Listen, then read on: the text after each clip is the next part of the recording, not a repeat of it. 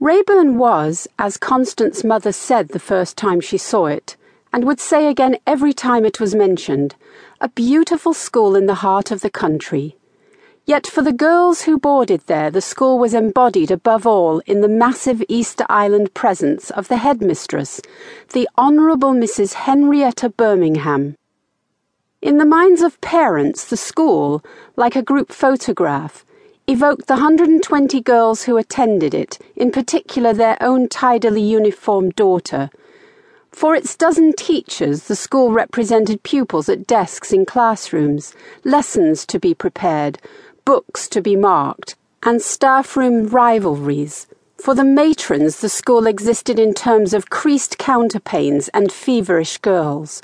To the domestic staff, it was little more than a steamy, clanging kitchen and acres of floor to be polished, while to the gardener and his boy it meant grass needing to be mowed and rolled.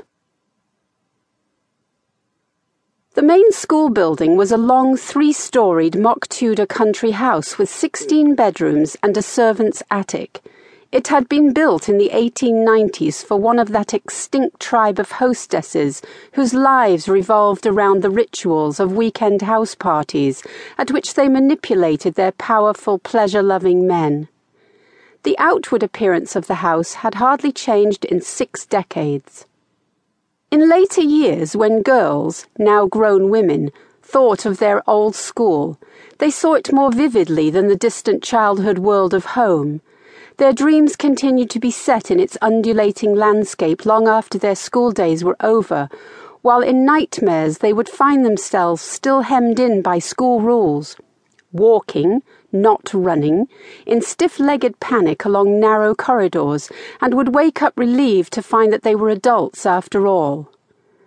Whether or not they had been happy at Raeburn, they usually remembered it in high summer they would hear the bell's insistent double beat and see the building with its many chimneys rising high over the serene Sussex countryside, its sloping green lawns dotted with girls in summer frocks. But all this was obscured in February. It was bitterly cold, the great bulk of the school ploughing like an ocean liner through sheets of freezing rain.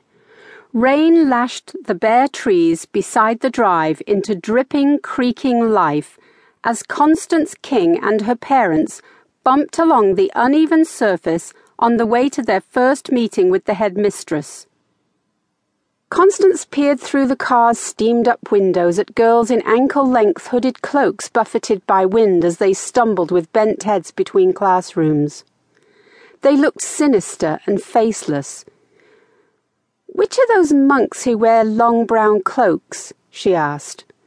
I'm not sure, darling, her mother began, but her father interrupted. Don't be such a twerp, Constance, he said irritably, and comb your hair. Try to make a good impression. The rotten old school's not making a very good impression on me, she thought mutinously. I'd much rather go to Wimbledon High. She doubted if she'd be given the choice. There were seven weeks left until the end of term, but as her parents were being posted to Kenya in May, it was a matter of urgency to find her a suitable boarding school. Her father parked the car carefully and reached down for his colonial office briefcase.